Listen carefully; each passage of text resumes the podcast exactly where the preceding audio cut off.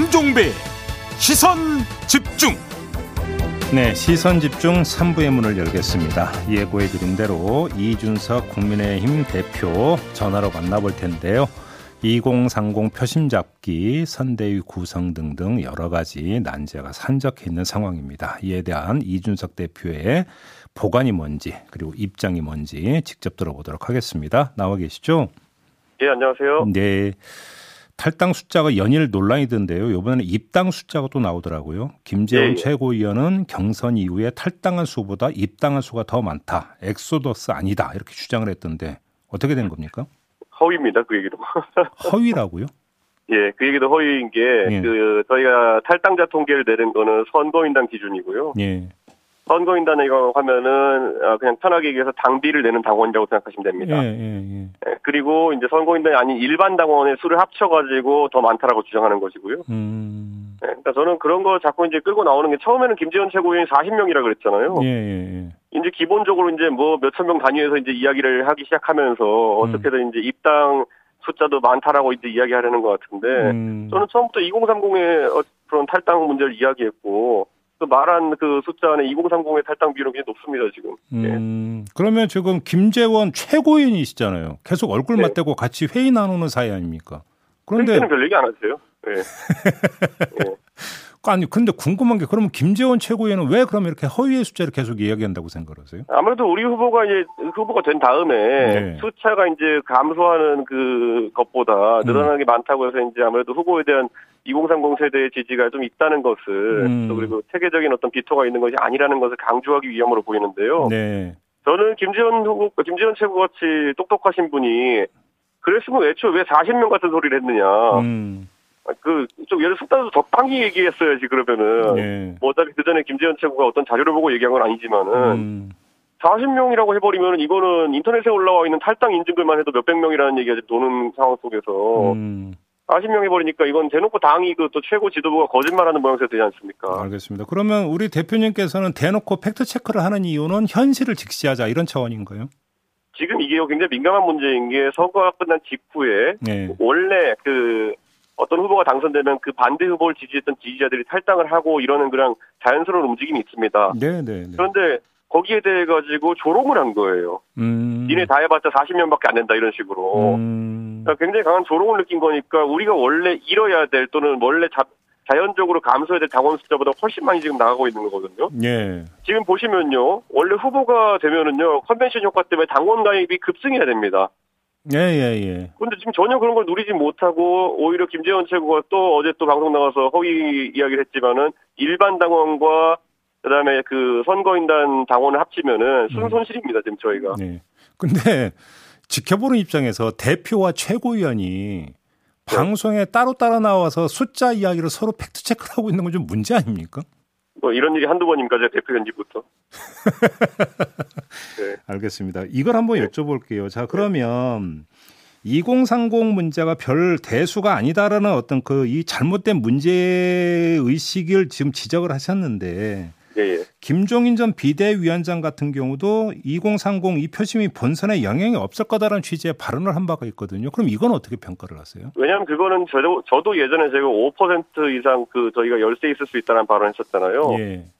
그게 뭐냐면은 지금 20대 같은 경우에는 각종 선거에서 투표율이 다른 세대보다 한 30번 정도 낮습니다. 네, 20번, 낮죠. 30번 정도. 예, 예, 예. 그렇기 때문에 이게 단순 여론조사상으로 어, 주민등록 인구 비례로 나온 지지율보다 음. 실제 선거 가지고 가가지고는 투표율이 낮을 수 있다 이런 얘기를 하는 거거든요. 예. 실제 오세훈 시장이 당선된 서울시장 보궐선거에서도 소위 저희가 20대 남성이 72.5% 지지했다는 통계는 저희가 잘 알고 있지만은 음. 그 당시에도 지지율은 그렇게 높았지만 투표율은 또 상대적으로 낮았던 것이 사실입니다. 예, 예, 예. 그렇기 때문에 사실 이 2030을 그 위시해서 세대 포위론 전략을 완성시키기 위해서는 음. 2030이 단순 지지율이 높은 것이 아니라 거기에 더해가지고 꼭 투표장에 갈 만한 동인까지 만들어내야 되는 것이거든요. 예. 근데 그게 어렵다고 이제 보는 정치인들이 많아가지고 예. 그런 회의적인 시각 가진 분도 있는데 음. 저는 충분히 가능하다 봅니다. 그런 게 아무튼 그 예, 우리 예. 이준석 대표께서는 2030 표심에 이제 상당히 어떤 이제 공을 많이 들이고 계시는데 예. 자, 근데 이제 그, 이 2030에 어필해야 되는 직접적인 당사자이자 주인공은 윤석열 후보 아니겠습니까? 예, 예. 윤석열 후보가 2030 표심에 어필하는 능력과 그 한계에 대해서 한번 냉정하게 평가를 해주신다면. 아무래도 윤 후보가 지금까지 검찰 공무원으로 살아온 세월이 길고 네. 검찰 공무원이라 그러면 항상 어, 언론에 비치는 모양새가 뭐 수사를 하고 누굴 취재하고 이런 모양새다 보니까 네. 뭔가 비전 제시의 이미지가 아직까지 약간 좀 덜한 게 사실입니다. 음. 그렇기 때문에 윤 후보가 이거는 앞으로 적극적인 행보로 극복을 좀 해나가야 되는 게 사실이고 네. 저는 근데 뭐 최근에 이제 윤 후보가 된 이후에 예. 굉장히 다른 이제 후보들이 윤 후보가 2030에 대한 지지를 얻지 못할 것이라 생각하고 좀 동키호테식 행보를 보인 경우가 있거든요. 동- 예를 들어 이재명 후보가 예. 그뭐 어떤 글을 공유했다 그러면서 음. 나름 2030 세대에 지지세를 가져오는 방향을 보이가 본인이 연구하겠다 뭐 네. 이런 식의 행보를 예, 보인다고 예, 하는데 예, 예. 그래서 예를 들어 온라인 소통 단장으로 임명한 게 김남국 의원입니다. 네. 예, 그런데 김남국 의원은 과거에도 이제 인터넷 커뮤니티에 가입을 하려다가 어 그 가입한 사이트에서 젊은 세대들한테 사실상 좀 쫓겨난 그런 모양새도 있었고 음.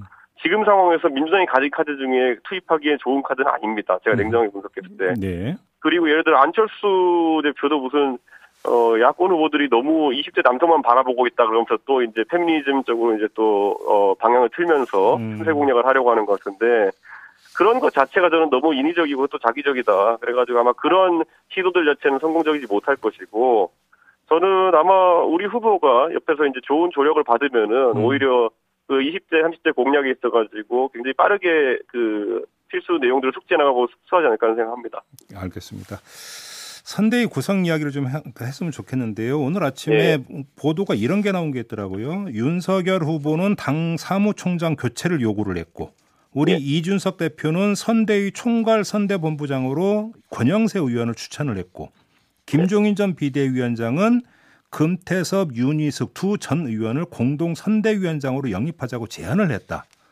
이런 보도가 나오는데 일단 사실관계가 맞는 겁니까? 저는 김종인 위원장이 말씀하신 것에 대한 사실관계는 알 수가 없고요. 예. 제가 말한 것에 대해서 저는 후보에게 권영세 의원을 그, 그 어떤 특정한 역할로 하라고 한 적은 없습니다. 오히려 제가 어 다른 분들의 이름을 음. 언급했었고 다른 분들의 이름을 제가 어 적당한 그런 어떤 본인들의 자질과 결부에서 이런 역할을 했으면 좋겠다 얘기한 적은 있고요. 예. 저는 근데 뭐 모르겠습니다. 저 권영세 의원님 굉장히 훌륭한 분이라 생각하고요. 예. 사실은 권영세 의원에 대해 가지고는 저도 이제 제가 당 대표가 돼서 사무총장을 모시려고 했고요. 음. 그 이유도 역시나 선거에 대한 권영세 의원의 풍부한 경험 때문에 그랬기 때문에 저는 그거는 아주 좋은 어 언급이라 봅니다. 근데 아무튼 윤석열 후보를 만나서 몇몇 인사 이름을 거론을 했지만 그때는 권영세 의원 이름 석자는 거론한 적이 없다 이런 말씀이십니까? 그게 왜냐하면 제가 권영세 의원에 대한 언급을 다른 자리에서는 한 적이 있었는데요. 예. 그걸 후보에게 한 것도 아니고 음. 여러 사람 이름 난 과정에 했던 것이 후보에게는 권영세 의원 이름을 직접 전달한 적은 없습니다. 윤석열 후보가 사무총장 교체를 요구했다라는 건 어떻게 된 겁니까? 그것도 저는 뭐 저한테는 전혀 한 말이 없습니다. 그거는. 아 그래요? 네. 사무총장 임명 권한은 대표님한테 있는 거 아닌가요? 뭐 후보가 교체한다 그러면은 제가 뭐 그 뜻을 어, 검토해서 할 수 있지만은 네. 근데 저는 전혀 들은 바가 없습니다 그 부분에 대해서. 어 그래요? 네. 어 그렇군요. 아무튼 주변에서 지금 근데 뭐 이, 이 선거 때 있는 의례적 의례에 있는 이 그 양념 같은 일이라 보시면 됩니다. 알겠습니다. 근데 이제 가장 핵심 문제는 김종인 전 비대위원장이 총괄 선대위원장 자리를 맡느냐 아니냐 이거 아니겠습니까? 어떻게 지금 네. 그 이야기가 진행이 되고 있습니까? 그러니까 그 논리가 이게 자연스러운 거거든요. 그러니까 제가 당 대표기 때문에 제가 나이는 어리지만 당 대표는 거의 당연직으로 어 상임 선대위원장을 하게 됩니다. 네, 제가. 네, 그러니까 이제 호사가 되는 제가 자리 싸움 하고 있는 건 아니고요. 저는 음. 박혀 있는 사람이고 네. 그러면은 이제 김종인 위원장을 모셔오게 되면은 기본이 제가 김종인 위원장 저도 이제 상당히 예우하는 분이고 하다 보니까 제 위, 위여야 되지 않겠습니까? 네, 예, 직위상으로 선대위 내에서. 네. 그러면 그거 총괄 상임선대위원장밖에 없기 때문에 그런 이야기가 나오는 겁니다. 음, 예를 들어 제가 상임선대위원장 하게 된다고 해서 김종인 위원장이 저랑 동격에 놓이지도 않을 것 같고 음. 저의 뭐 지시를 받으실 분 더 아니지 않습니까? 근데 그러니까 뭐 그러니까 네. 총괄이냐 뭐 상임이냐 이게 중요한 게 아니라 김종인 네. 전 비대위원장이 선대위를 그러니까 총괄에 이끌고 가기로 한 거에는 윤석열 후보나 김종인 전 위원장이랑 공감대를 이뤘는지가 지금 그 본질적인 문제잖아요. 저는 기본적으로 윤석열 후보가 김종인 위원장을 당선 직후에 바로 만나지 않았습니까? 예. 저는 여러 가지 측면에서 공감대가 있다 하전 이렇게 봅니다. 그러면 지난 일요일에 김병 그러니까 그 김병준 전 비대위원장을 만난 건 어떻게 해석을 해야 되는 겁니까? 원래 김병준 전 비대위원장과 윤석열 후보도 상당한 원래 어 인사적 인사적인 어떤 교감이 있다 이렇게 봅니다. 음. 그런데 저는 그분 이름도 저는 역시나 듣지 못했습니다. 어떤 공식적인 자리에서. 공식적인 자는 게 윤석열 후보와의 만남을 말씀하시는 겁니까? 그렇죠. 그리고 또 당연히 또 다른 윤석열 후보 측 인사들과의 어떤. 근데 그 아무튼 자리에서 윤석열 그렇죠. 후보 본인이 이 만남 사실 자체는 인정을 했거든요. 그래서 언론은 이게 김종인 견제 카드 아니야 이런 식으로 해석을 하던데. 뭐 그렇게 해석될 수 있는 여지는 있지만은 아무래도 윤 후보 입장에서는 그 처음에 권선동 의원을 비서실장 격으로 임명하면서 네. 권성동 의원도 그렇고 여러 원로들의 이야기를 좀 들어보는 시간을 가지겠다라는 취지로 이야기했기 때문에 음.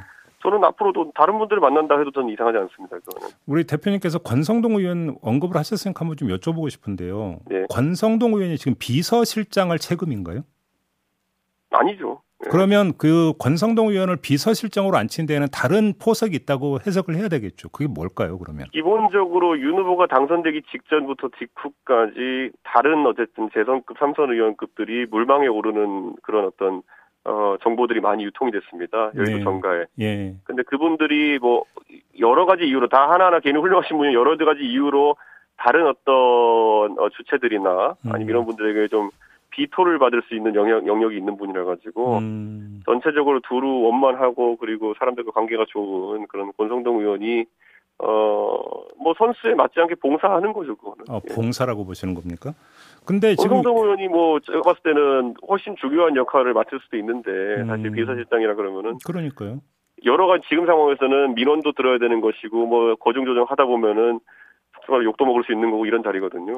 그런데 이게 이제 제가 질문드렸던 취지는 김종인 네. 전 위원장이 뭐 총괄 선대위원장을 맡든 안 맡든 예. 선대위를 윤석열 후보가 직접 챙기고 그러니까 그걸 위해서 권성동 의원을 비서실장으로 앉힌 거 아니냐 이런 해석이 따라붙던데 이건 좀 과한 네. 해석입니까? 어떻게 보 어떻게 보십니까? 선대위의 구조나 이런 것이 나오지 않은 상황 속에서 호사가들의 예측은 큰 의미가 없습니다. 이 선대위라는 것은 예. 제가 내- 가장 냉정하게 최근에 있었던 큰 선거를 기반으로 했던 음. 그 서울시장 보궐선거만 말씀드린다 하더라도요. 예. 제가 그때 정말 열심히 했거든요. 음. 선대위에서. 예. 그런데 제 직위는 사실 그 안에서는 뭐 미가말찌기 하면 좀 그렇지만은 그냥 뉴미디어 본부장이었거든요. 네. 그런데 이게 그 사실 선대위라고 하는 것은요 초기에 자리 싸움이 치열하지만 나중에 음. 갔을 때는 음. 각자 역할이 또 재조정되고 또 이렇게 하게 됩니다. 음. 그렇기 때문에 너무 초기에 어떤 그런 어 인선이나 이런 것에 대해 가지고 고민 안 하셔도 되고 음. 2012년에 박근혜 대통령 대, 그 대통령 선거만 하더라도요. 초기에 다소간의 혼란이 있어가지고 그 당시에 어 이제 거중 조정하기 위해서 김무성 대표가 적극적으로 그 당시에 참여하기 시작하면서 네, 네, 그랬었죠. 선대위가 안정화됐던 기억이 있거든요. 예. 그렇기 때문에 너무 지금 이런 인선이 있어가지고 어 제가 봤을 때는 이게 어떤 후보의 의중이고 이렇게 꼭 이제 선거 때까지 굴러갈 것이다라는 음. 생각으로 어 받아들이지 않았으면 좋겠습니다. 그러면 좀그 확인차 정리차 한번 그러면 그 단 거칠게 좀 이런 질문 드릴게요. 그러니까 대선 승리를 위해서 김종인 선대위원장 카드는 필수인 겁니까? 어, 저는 지금 우리 후보에 대해 가지고 벌써부터 민주당에서 굉장히 터무니없는 공격들도 많이 하고 이렇습니다. 네. 그런데 이 상황에서 메시지전으로 이걸 극복할 수 있는 사람은 현재 김종인 위원장 외에 실적이 있는 분이 없습니다. 아 그래요. 그러니까 예, 내공 내공 갖고 있는 사람은 그분밖에 없다. 아니면 제가 메시지전 하러 나가야 되거든요. 네. 뭐, 그, 그 언론에 굉장히 이게 메시지전을 많이 했던 사람이 저 아니면 김종인 위원장인데, 음, 저는 거꾸로 제가, 지난 오세훈 시장 선거에서도 제가 메시지도 일정 부분 담당했지만 저는 병참을 많이 했었거든요. 네. 왜냐하면 우리 우리 당도 그렇지만 어느 당이든지 선대위나 이런 걸 구성하게 되면요 음, 밖에 나가서 떠들고 싶어하는 사람 많은데 실제 내부에서 일하고 싶어하는 사람 별로 없어요. 예. 예, 그래가지고 뭐 새로운 아이디어를 내고 무슨 뭐 실질적인 준비를 하고 이런 사람들이 없기 때문에 그런 걸 제가 좀 지휘를 해야 되는 상황이거든요. 음, 예, 그래가지고 저는 김종인 위원장 같은 분이 예를 들어 어, 작전 지휘를 하면 제일 좋죠. 그래요. 만약에 김종인 위원장이 작전 지휘를 한다면 유, 안철수 대표의 관계 단일화가 어떻게 될까라고 전망하십니까? 저는 글쎄요. 저는 김종인 위원장은 적재적소에 맞는 저- 전술을 하는 분이기 때문에 예. 안철수 대표는 저희가 이렇게 보시면 돼요. 안철수 대표랑 제가 뭐 불편한 관계는 이런 말을 하는 사람도 있지만은 네. 공적인 일에 있어서 저는 예를 들어 국민의당과의 합당을 진행하는 과정 중에서 음. 어, 제가 취임하고 나가지고 바로 즉시 착수했고 당명 변경 빼놓고는 전부 다 받아라라는 지침을 내려가지고 협상했습니다. 네, 네, 네. 근데 그거 다 알고 있는데 안철수 대표는 그것도 싫다 해가지고 그냥 안 한 겁니다. 그 안철수 대표는 며칠 전에 저희 인터뷰에서 합당 통합을 깬 건 국민의힘이라고 하던데. 원래 그분 그냥 그런 주장하는 거고요. 그 언론에 공개적으로 다 저희 쪽에서는 협상하면서 얘기했잖아요. 당면 병면 빼고는 다 받겠다고. 음. 그러니까 지금 그냥 뭐 그건 아무 의미 없는 거고 그때는 그렇게 또 저희한테 돌리려고 했지만은 지금 보시면은 또 명확하잖아요. 이분은 애초에 자기가 독자 출마할 생각이 있었던 거예요. 음. 그러니까 서울시장 선거 때는 국연지책으로 이제 나중에 합당하겠다 하셨던 거고 음. 독자 출마는 하긴 해야겠는데 그러니까 이제 합당 과정에서 당명 변경이라는 무리한 요구를 하면서 사실 협상 깨진 거고요. 그러니까 이제 결과론적으로 나왔는데 그걸 뭐 지금 말씀하신다고 무슨 의미가 있습니까? 근데 그렇게 독자 출마 의지가 강하다는 얘기는 완주 가능성이 더 높다로 해석을 해야 되는 거 아닌가요? 그러면? 저는요. 근데 또 지금 제가 또 안철수 대표를 잘 분석하는 사람으로서 음. 꼭 그것도 아니라고 생각합니다. 저는. 어 그렇게 보세요? 왜요? 네. 한번 지켜보시죠. 제가 뭐 제가 6개 6개월 전에 안철수 대표가 그 대선 출마 안 하겠다는 취지로 이야기했을 때 제가 페이스북에 글을 올렸거든요. 네. 저건 안철수 대표 특유의 합법으로 출마 선언하신 거라고. 알겠습니다. 근데 이거는 그렇죠? 확실하게 대답을 좀 해주세요. 종로 나갑니까 안 나갑니까 대표님? 확실하게 안 나간다고 했잖아요. 근데 또 해도 전략적 보호성 발언 또 왜 하셨어요 그러면? 그거에 하도 호사가들이 이야기하고 그리고 음. 또 저는 이런 생각을 합니다. 제가 항상 거기에 전제 조건을 걸었던 거는 선거를 우리가 확실하게 이길 수 있다는 확신이 있으면은 모르겠으나 음. 저는 호사가들이 하는 얘기 중에서 뭐 후보와의 러닝메이트 효과 또는 음. 뭐 시너지 효과 이런 거는 저는 안 믿거든요. 우선 그런 거는. 아, 안 믿는다? 왜요? 아니, 그 진행자께서도 예? 그 생각해 보십시오. 예를 들어 줄투표 성향이라는 것이 음. 우리나라에서 음. 큰 선거와 작은 선거를 같이 치를 때, 예를 들어 지방선거에서 서울시장 선거와 구의원 선거를 같이 치를 때 서울시장 후보를 누구 찍으면서 그에 따라서 구의원 후보를 찍는 경우 본 적이 있어도 우리 동네 구의원이 누가 나왔으니까 서울시장 이 사람 찍어야겠다라고 하는 경우는 전혀 없습니다. 네. 그 말처럼 음. 이번에 대통령 선거와 그 종로 보궐선거가 치러졌다고 했을 때, 음. 아, 윤석열을 보고 우리가 이거 이쪽 국회의원 후보도 찍어준다. 이건 가능합니다. 그러면 그 말씀대로라면 중량감에 있는 인사를 굳이 공천할 이유도 없다는 얘기로도 연결이 될 수 있겠네요. 그러면 그거는 일반적인 상황 속에서 보통 중량감에 있는 인사가 나를 공천해라라고 주장하기 위해서 하는 얘기고요. 저는 컨셉을 여러 가지 잡을 수 있다 이렇게 보는 거고요. 네. 뭐 제가 봤을 때는 그 그런 공천을 하는 과정 속에 저희가 이번에 보궐선거 공천이 다섯 개 정도 있지 않습니까? 예, 예, 예. 전체적인 컨셉이 공정하냐 아니면은 아 젊은 세대를 우대하는구나 아니면은 참 실력 위주로 선발했구나 이런 것들이 큰 틀에서 유권자의 표심에 영향을 줄 수는 있겠지만은 저는 뭐 예를 들어 종로에 누가 나간데 종로에서 딱 무슨 그 사람 보고 우리 대선 후보를 찍고 이런 상황은 나오지 알겠습니다. 않는다. 그러면 지금 네. 최근 들어서 또 원희룡 출마설이 나오는데 이것도 좀 그 뭔가 좀 그러니까 잘못 나오고 있는 이야기입니까? 저는 대표로서요. 저희가 이제 만약 여당이 된다 하더라도 음. 저희가 여소야대 상황을 어느 정도 겪어야 되기 때문에 네.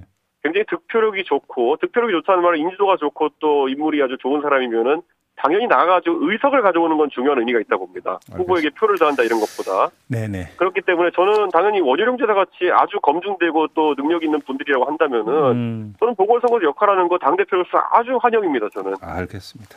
예. 자, 오늘 말씀 여기까지 들어야 될 것 같네요. 고맙습니다. 예, 감사합니다. 네, 지금까지 국민의힘의 이준석 대표였습니다.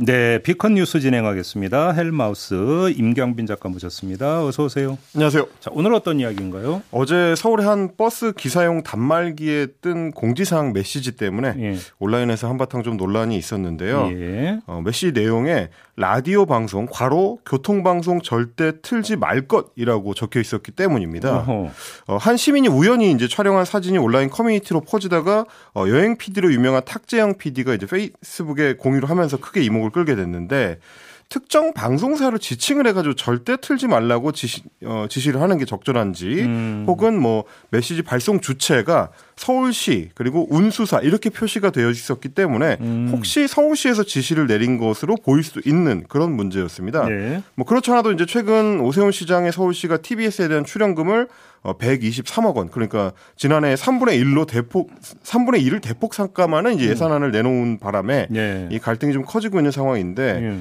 댓글창에도 이 갈등을 연상한 사람들이 어, 치졸하다. 음. 뭐 이거는 사적 복수가 아니냐. 뭐 음. 뭐 혹은 이명 박근혜 블랙리스트 부활이다 같은 댓글을 달면서 반발하는 분위기가 있었습니다. 아니 아무튼 그럼 서울시에서 지침을 내린 거예요, 안 내린 거예요? 이 게시물이 지금 화제가 돼서 그 서울시의 버스 관련 업무를 담당하는 버스 정책 팀장이 직접 댓글을 달았는데요. 예. 어, 서울시에 지침을 내린 적이 없고 음. 버스 회사가 자체적으로 발송한 메시지라고 이제 해명을 했습니다. 네. 예, 그런데 이제 서울시에서 파악한 경위에 따르면 어, 이 공지사항이 발송된 버스는 송파 위례신도시에서 이제 강남역을 거쳐서 강남 압구정까지 가는 이 440번 시내버스인데 음. 어제 오전 10시 24분경에 한 시민이 항의 민원을 운행사인 대성 운수 측에 접수를 했답니다. 네. 아, 내용 보니까 440번 버스에 탑승할 때마다 어, 교통방송 라디오를 자주 틀고 볼륨 소리가 너무 커서 듣기가 불편하다. 음. 이런 내용이었다고 하고요. 네. 그래서 회사 담당자가 민원 해결을 위해서 10시 30분경에 단말기로 이런 내용을 전파하게 됐다고 합니다. 그래요? 그러면 뭐 볼륨을 줄여라 뭐 이런 식으로 공지할 수도 있는 거 아닌가요? 그 실제로 이제 대성운수 관계자한테 이제 언론이 이제 취재를 해봤더니 비슷한 해명이 나왔는데 음. 이러이러한 사정이 있으니 라디오 볼륨을 낮추라는 취지로 공지사항을 보내려고 했는데 음. 단말기 공지사항 글자 수가 20자로 제한이 되어 있어가지고 네. 그렇게 축약이 됐다라고 설명을 했습니다. 잠깐만요. 소리 줄여요. 다섯 글자면 되는데? 그러니까요. 네. 축약, 축약을 하는 과정에서 내용이 상당히 좀 바뀐 것 같다는 느낌이 드는데 네. 그래서 제가 좀 세봤습니다. 라디오 방송 과로 교통 방송 절대 틀지 말 것은 아, 정확하게 이제 띄어쓰기 포함해가지고 20자는 맞는데 어, 지금 말씀해 주신 것처럼 어, 직접적으로 대성운수의 해명에 가깝게 보내려면 라디오 방송 볼륨 크게 틀지 말 것이라고 하면 오히려 18자로 줄어듭니다. 아니 뭐 그렇게 그 라디오 방송, 교통 방송 소리 줄일 거면 한 글자가 오히려 줄어드는데. 그러니까요. 그리고 라디오 방송, 교통 방송 볼륨을 낮출 것 이라고만 해도 열아홉 자입니다. 네. 그러니까 이제 해명으로 들어봤을 때는 언뜻 잘 납득은 가지 않는 측면이 좀 있습니다. 아무튼 뭐 그건 좀 뭐 그렇다 치고 이렇게 네. 그 지침을 내리는 것 자체가 문제가 없는 건가요? 제가 그래서 이제 서울시의 그 버스 운행 관련된 규정을 좀 찾아봤는데요. 네. 에, 규정 내용상으로는 특정 채널의 방송을 틀지 못하게 한다거나 음. 혹은 뭐 라디오 자체를 버스 기사들이 틀지 못하게 할 수 있는 내용은 없었습니다. 예. 예. 다만 이제 너무 크게 틀어놓는 경우에는 싫어하는 승객이 있을 수가 있기 때문에 그리고 음. 또 음. 자칫하면 안내 방송에 소리가 묻힐 수도 있기 때문에 네. 예, 그거를 방지하기 위한 규정은 있었는데 음. 어, 서울시가 어, 버스 기사들이 승객이 합당한 요구를 거절하지 못하도록 규정한 내용이 있었고요. 예. 뭐이 내용 같은 경우는 이제 냉방기의 가동이나 음. 혹은 뭐 라디오 방송 음량을 조정해 달라고 승객이 요청을 할 수 있고 음. 버스 기사는 이게 합당할 경우에는 따라야 한다라고 돼 있었습니다. 예. 합당한 요청인데도 안 할 경우에는 이제 버스 기사나 회사의 과태료나 과징금이 부과될 수 있는 이제 징벌 규정이 있었습니다. 예. 어, 실제로 확인해 보니까 서울시에 들어오는 버스 관련 민원들 중에서 버스 라디오 음량에 대한 그 불만이 종종 접수되고 있는 걸 확인할 수가 있었고, 음. 뭐그 중에는 정치 편향적인 라디오 방송이 불편했다. 이런 내용의 민원도 들어있긴 했습니다. 저도 불편한데요. 라디오 방송이 뭐가 불편한데요? 그러니까요. 라디오 시사 프로를 진행하는 입장에서 네. 한 말씀 드리면 뭐가 불편한데요, 도대체? 그 사실 이제 저도 라디오 키드 세대인데 음. 이 버스를 타고 등하교를 할 때 흘러나오는 라디오 소리를 들었던 이제 추억이 있는 사람이라서 게다가 네. 또 저희처럼 방송 만드는 입장에서는 시사 프로그램 애청해 주시는 버스 기사분들이 정말 고마운 분들이긴 어, 한데 고맙죠. 예. 예, 다양한 승객들의 취향을 이제 감안해서 음. 가능한 조화롭게 즐겨 주실 수 있었으면 좋겠다 예. 이런 생각을 하는 한편으로 예. 그리고 이제 기왕이면 음. 아침 시간대에는 음. MBC 라디오 시선 집중으로 채널을 고정해 주시면 참 감사하겠다. 어, 우리 헬마우스 방송 잘해. 어, 센스가 그냥 뭐, 어, 뭐 철철 흘러 넘쳐요. 스튜디오 바깥에 그 안동진 PD의 큰 웃음소리가 귀전을 네. 때리네요. 그런 거죠? 네. 아, 뭐 결론이 끝내줬습니다. 감사합니다. 네. 이게 결론이지. 마무리하겠습니다. 헬마우스 임경빈 작가 수고하셨어요. 고맙습니다. 네, 시선 집중 본방 마무리하고 유튜브에서 사법 논담으로 이어가겠습니다. 고맙습니다.